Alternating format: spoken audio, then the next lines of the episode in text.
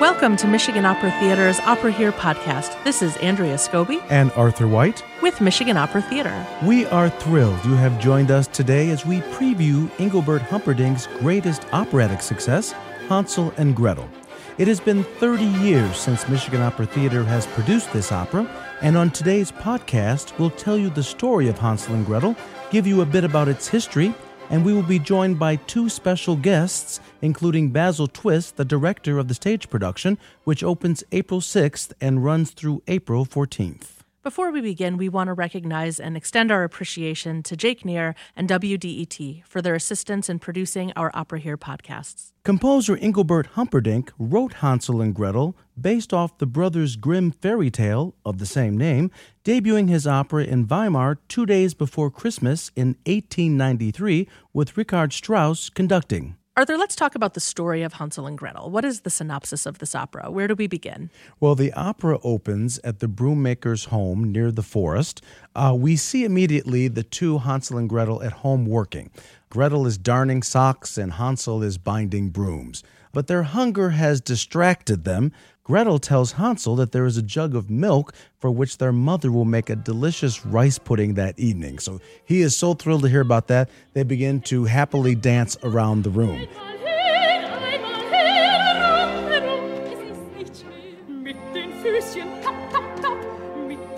Well, the mother comes in seeing them dancing, and she is furious uh, because very few socks have been darned and even fewer brooms have been bound. And so she flies into a rage and accidentally kicks over the jug of milk. She sends him immediately out into the forest to pick uh, strawberries for the evening's dinner.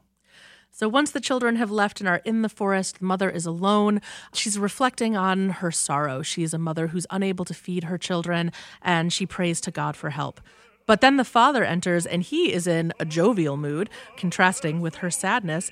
And he is in a great mood because he sold all of his brooms at a premium price. He enters bearing sausage, cheese, flour, eggs, and coffee, enough for a full feast.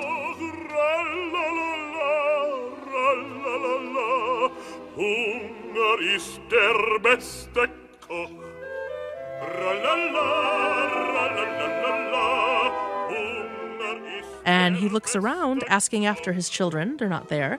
And the mother explains that she sent the children into the forest to collect strawberries. He reminds his wife of the evil gingerbread witch who lives in the forest, luring children with sweets, uh, turning them into gingerbread in order to eat them, and the two frantically rush to the forest trying to rescue their children. Now, meanwhile, Hansel and Gretel have reached the forest and in short time have filled their basket with strawberries. Now, Gretel fashions a crown from some garland she finds, and Hansel crowns her Queen of the Wood. Uh, the two enjoy playing and singing and eating these delicious strawberries, uh, but soon they realize it has gotten so dark they are unable to follow the path back home. Uh, they are resigned to spending the rest of the night uh, on the forest floor and they kneel down and say their prayers before bed.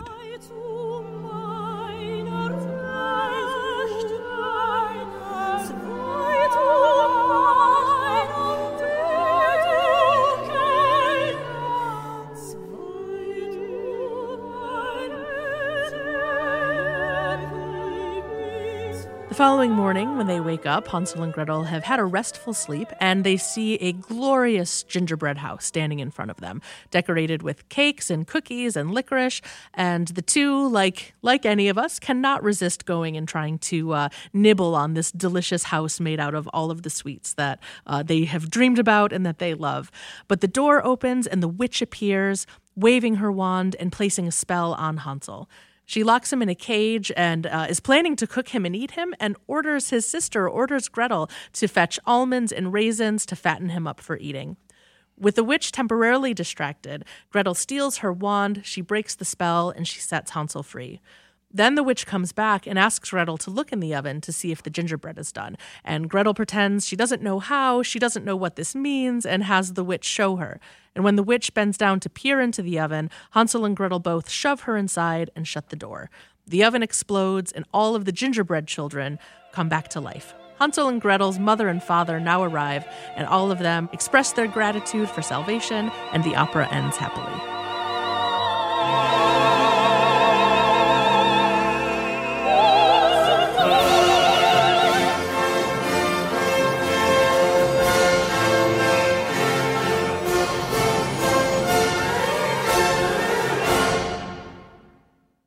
Arthur, this opera is composed by Engelbert Humperdinck, but that is not the British pop singer Engelbert Humperdinck. Am I correct? Not at all. As a matter of fact, uh, his real name is Arnold Dorsey. And uh, for a while, uh, because he never actually legally changed his name. The Humperdinck family uh, came after him to change it, and for a while he actually did have to give the surname back. Uh, but the composer uh, Humperdinck showed great musical promise even at the early age of seven when he wrote his first composition. Uh, but his family was not supportive of his music whatsoever. But after he won uh, several awards, and particularly the Mendelssohn Award in Berlin, he went to Italy where he ended up working with Richard Wagner. Uh, and Wagner invited him to join him at Bayreuth, the Bayreuth Festival, in 1882, and he assisted him uh, in writing Parsifal and Gotterdammerung. In 1910, Humperdinck premiered the fairy tale Die Königskinder, The King's Children, at the Metropolitan Opera House in New York with famed singers Geraldine Farrar and Louise Homer. Now, in 1890, Humperdinck's sister worked up a version of Hansel and Gretel as a puppet show for her children to perform. She asked her brother to set four songs of it, and Humperdinck was so taken with the project, he eventually developed it into the opera we know today. The opera is admired because Humperdinck used German folk melodies from the southern Alpine region, and as a student of Wagner, he infused these simple tunes with such rich and orchestral textures. So much that he has been credited as being the only successful Wagnerian disciple we are so excited to have Hansel and Gretel back in Detroit. I think that our production is going to be just a really interesting kind of nod to the original. You know, Arthur, you mentioned that uh, the composer Humperdinck's sister set this originally as a puppet show for her children. Um, and of course, here at Michigan Opera Theater, this specific production is going to utilize puppetry, uh, both large and small scale. We'll talk about that in a little while, but uh, it kind of brings us full circle a it little bit. It certainly does. Yeah. Certainly does. And I can't wait to see this production. Yeah, I think it's interesting. And, you know, one one of the things that I really love about the fact that we're doing opera that's based on a fairy tale, um, there's, you know, the source material is kind of in us. You know, we know that story. It's part of our oral tradition. I mean, you could tell this whole story from memory, but when was the last time you sat down and read Hansel and Gretel? Yes, it's been a long time. It's been a really long time, right? Um, so stories like this really do live in our oral history. Um, stories like Hansel and Gretel and other ballads, prose tales, epics, and songs were all transmitted, um, you know, person to person, story to story, before they were collected in books. And it was really the Brothers Grimm who were instrumental in preserving all of these stories. Jakob and Wilhelm Grimm were the oldest in a family of five brothers and one sister, born one year apart in Hanau, Germany. Their father was a lawyer and the town clerk, but his death came when the boys were 10 and 11 years old and brought hardship to the family. But nevertheless, they followed in their father's footsteps and studied law at the University of Marburg, where they met Clemens Brentano, the poet and novelist and dramatist who focused on German folklore and history, and he really inspired a love of folk poetry among the brothers. And years later, um, in 1805, they first began to collect folk songs. They, um, you know, spoke with people in different regions in Germany to collect these kind of oral history tales and began to analyze the differences between folklore and other types of writing. One biographer noted that the brothers felt that folk poetry was the only true poetry, that it expressed the eternal joys and sorrows, the hopes and fears of humankind. Their first collection, Children's and Household Tales, contains stories for both children and adults, including Snow White, Little Red Riding Hood, and Rumpelstiltskin, among over 200 others. And these were stories that had been passed down through the generations and collected for the first time by uh, the two brothers they didn't originally collect these tales for children to read. They wanted to capture the pure voice of the German people and to preserve in print the poetry of common folk. It was really meant to be a scholarly project to preserve those oral traditions and the cultural viewpoints of the German people. In fact, one critic warned of the tasteless material and urged parents to keep the written volume out of the hands of children. And I think that's really interesting because those tales, Arthur, really were originally much darker than they're commonly known today, right? In Cinderella, for instance, the original, the stepsisters cut off their heels and their toes to try to fit into the slippers. And then later, birds came and plucked out their eyes in punishment. Well, definitely. I think, and even in this story with the Hansel and Gretel, in the original story, it's a stepmother uh, who sends the kids out to the forest because they have too many mouths to feed and they're so poor and they don't have the food. They're sending the kids out to hopefully that they'll get lost and not come back, right. which is certainly a lot darker. Definitely, than, uh, this tale than, of abandonment originally. That's right? right. Instead of being sent out to you know get strawberries because now there's no you know no meal for the evening supper. Right. So yeah, a little bit a little bit different. And I think you know after the first printing of the Brothers Grimm's collection, those kinds of changes began to be seen. Um, they they really downplayed as they edited future volumes some of the sexual innuendo, body humor, some of the violence, and worked to make these tales a little more instructive. And those have really become the tales that we know today. Their collection grew ubiquitous in households throughout Germany, and they became more and more popular with each new edition. And in the 20th century, the Grimm's Brothers fairy tales was second only to the Bible as the most popular book in Germany. Mm. So really just uh, formative in that culture. The Grimm brothers' work spurred similar collections throughout Europe and formed the basis of the science of folk narrative and folklore that we know today. The two were among the most important German scholars of their time, and to this day, the tales remain the earliest scientific collection of folk tales. Well, we are delighted to see this folk tale come to life here in Detroit once again. You know, 30 years back in 1989, Michigan Opera Theater mounted its first production of Hansel and Gretel at the Masonic Temple. The Detroit Opera House would still be seven years in the future. Dr. David DiChiara, the founder, chose a local soprano to sing the role of Gretel. She had debuted with the company in the previous decade and had assumed a wide variety of roles in operas from Madama Butterfly, Peter Grimes, Don Giovanni, La Traviata, and La Boheme as well as operettas The Student Prince, The Merry Widow, and Gilbert and Sullivan's The Pirates of Penzance and The Mikado. She has continued to perform and is currently the founding director of Motor City Lyric Opera here in town. And it is my pleasure to welcome Mary Callahan Lynch. Thank you so much for being here. I'm so happy to be here. Thank you for having me. So, I want to take you back uh, to the production 30 years ago. Does anything particularly stand out in your memory about that production? Well, probably the primary thing is the fact that Michigan Opera did it at the Masonic Temple. And, you know, that's a big house it's a scary house because there was 4,000, I think it's 4,000 seat. And um, I remember literally getting down on my knees in the dressing room and saying, okay, please let this voice cut. And uh, thank God it did. But Maestro Mark Flint, who, of course, had such a long history and was so close with Dr. D, mm-hmm. was a joy. He was he conducted it. And then my Hansel, Diane Kesling, I will never forget her because she was such a joy to work with. And she was at the Metropolitan Opera, and she had been for years. She did a lot of comprimaria roles, and then she covered a lot. Mm. But she had such nerves of steel, and her whole like persona was like, whatever, we can do this. and she'd be right before the curtain would rise, you know, she'd be cracking jokes and we just had so much fun. And she was from Dayton. And of course, at that time, Dr. D was the artistic director of Dayton Opera. That's right, that's right. And we just had, we had so much fun. We had way too much fun. I didn't really drink that much, but she enjoyed her beer and I had a lot of Diet Pepsi. Anyhow, we had a lot of fun. That's wonderful. Um, Mary, I kind of have a two part question for you. Um, I want to ask how has opera changed in the last 30 years here in Detroit? And going along with that, what do you, how would you characterize the state of opera in Detroit today? Well, we've come a long way, baby. and uh, of course, thanks to our beloved David DiChiara, whose vision was he was a visionary and and he started out it was it was lovely but then it went to grand and tremendous and of course we all know the effect that he had on our city. So the growth i mean just think of it. You know he brought a pavarotti here he did the three tenors and now look where you are now. Look where michigan opera theater is now and look where are the city of detroit. And i don't think it's it's coincidental. I think the fact that he believed in our city and we had he had such a love, obviously, for the arts, but for our city. And look how look how we're in full bloom.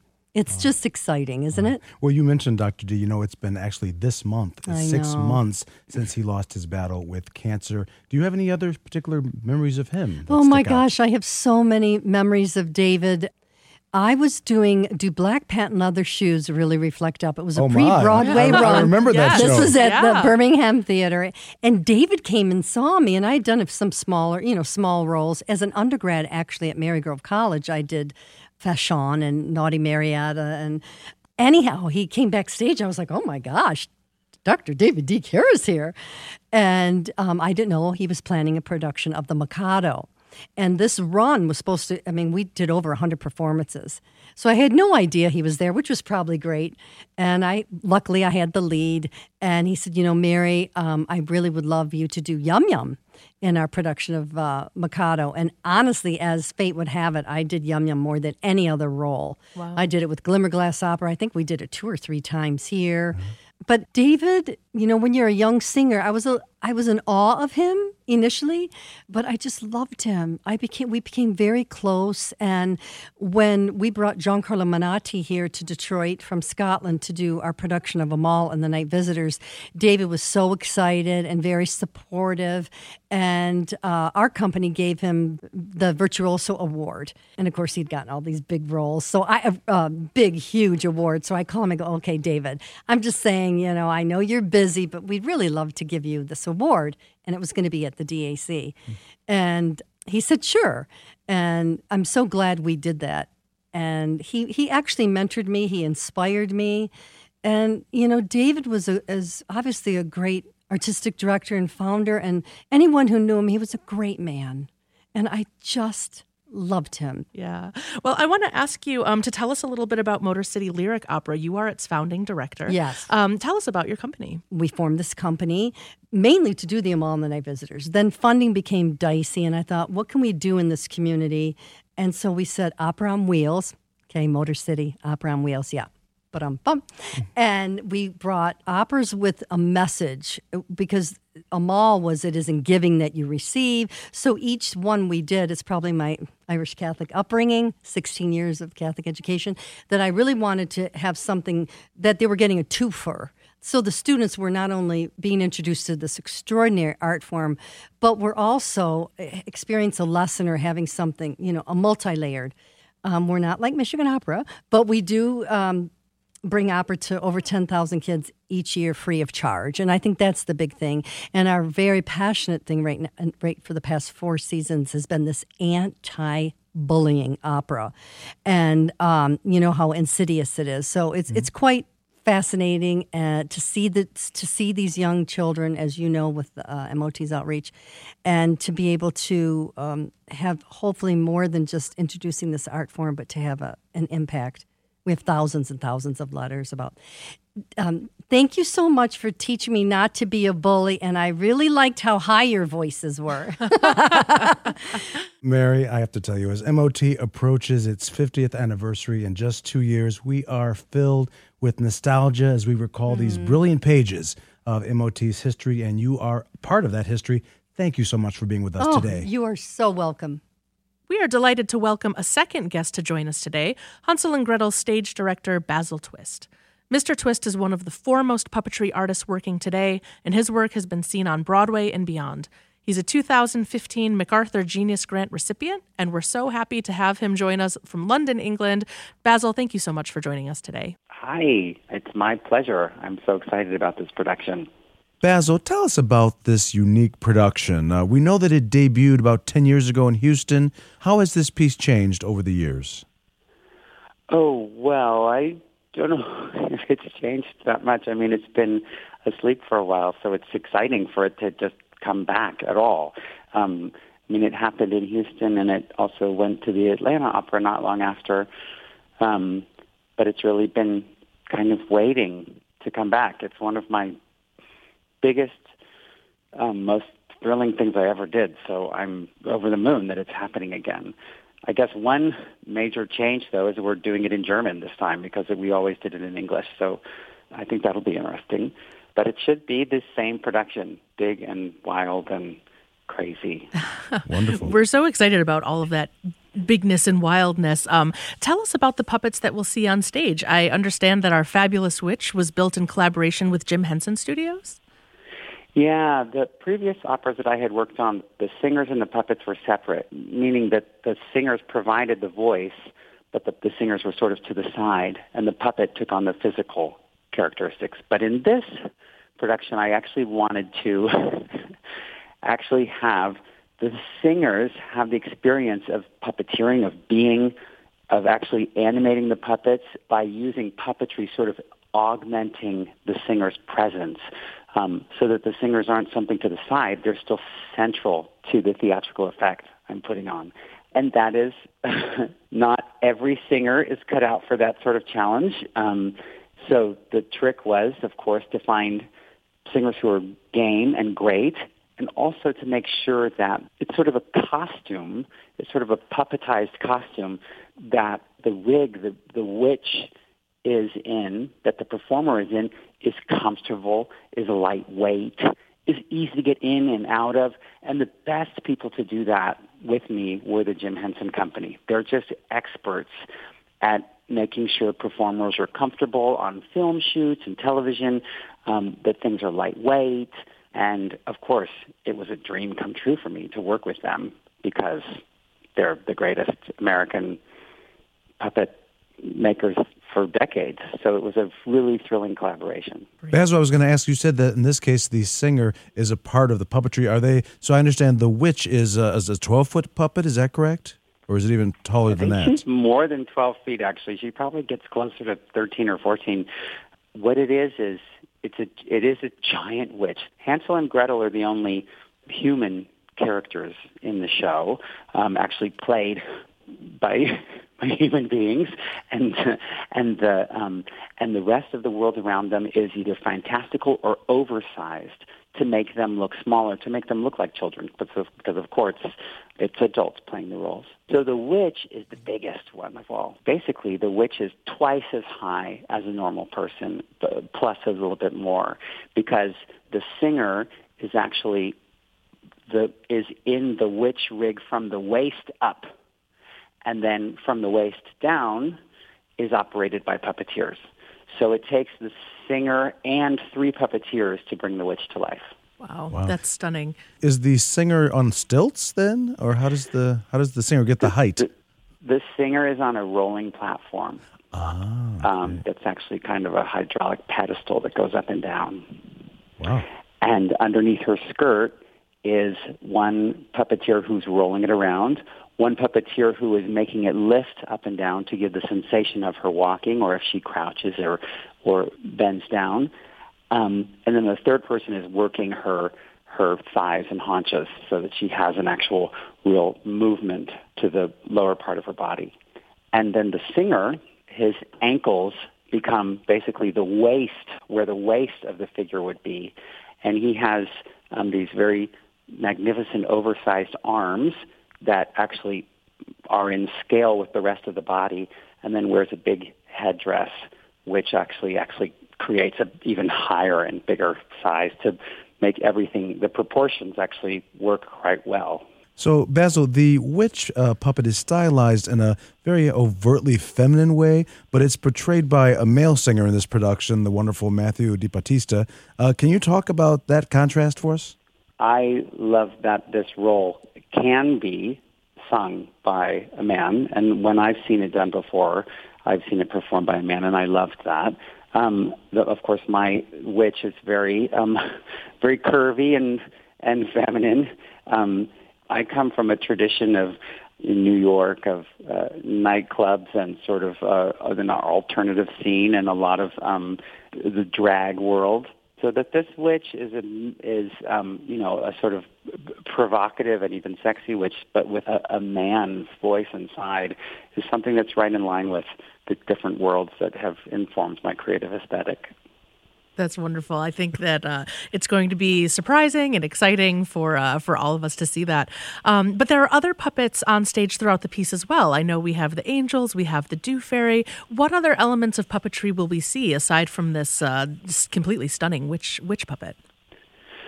Well, the angels is a big one. I mean, the, that's such a magnificent piece of music, and um, the possibility with puppetry is to do angels that fly, and to do that in a way to have, you know, all of the angels flying um, without, um, you know, hooking everybody up in wires and um, having a huge safety issue. You have, you can actually put the angels in the air, and I think it makes a really beautiful image. And it's a kind of puppetry. It's a technique where they're operated from above. So like string marionettes, the kind of very traditional style that people know, of just on a much bigger scale. And, um, you know, besides the Dewdrop Fairy and the Sandman, there's kind of a way that the show, I would say, for me, I designed also the scenery um, as well as the costumes. So I have a sense of kinetics about the way that the scenery moves, and so that the scenery also, to a degree, becomes alive. So most notably, there's a scene where they're lost in the forest, and the trees that surround them become more menacing. Um, this is right before they meet the Sandman, and he he puts them to sleep. So the set itself, in my mind, is a puppet because it needs to be animated. It needs to come to life. Um, it needs to move like a puppet. I actually ask a lot of my puppeteers um, that are in moving things like curtains or even flats as they cross the stage to invest them with a soul. So even though things are more abstract or not necessarily um, anthropomorphic, to me they still have the sense of puppetry mm. because I'm asking puppeteers to operate them, and um, and also I kind of try and inspire the technical crew to treat them that way, and that's the way I approach things whenever things are moving on stage, is that I consider them alive. Basil Twist, we are excited that you have come and spoken with us today, and we can't wait to see this production. Thank you. It's my privilege. I'm really excited too. Thank you for listening to our glimpse into Hansel and Gretel. We hope to see you at the Detroit Opera House to catch this beautiful production, opening April 6th and running through April 14th. April 14th is also Family Day at Hansel and Gretel, and we invite young and old alike to come out and enjoy activities with arts and scraps, puppet art theater, Treat Dreams ice cream, and more.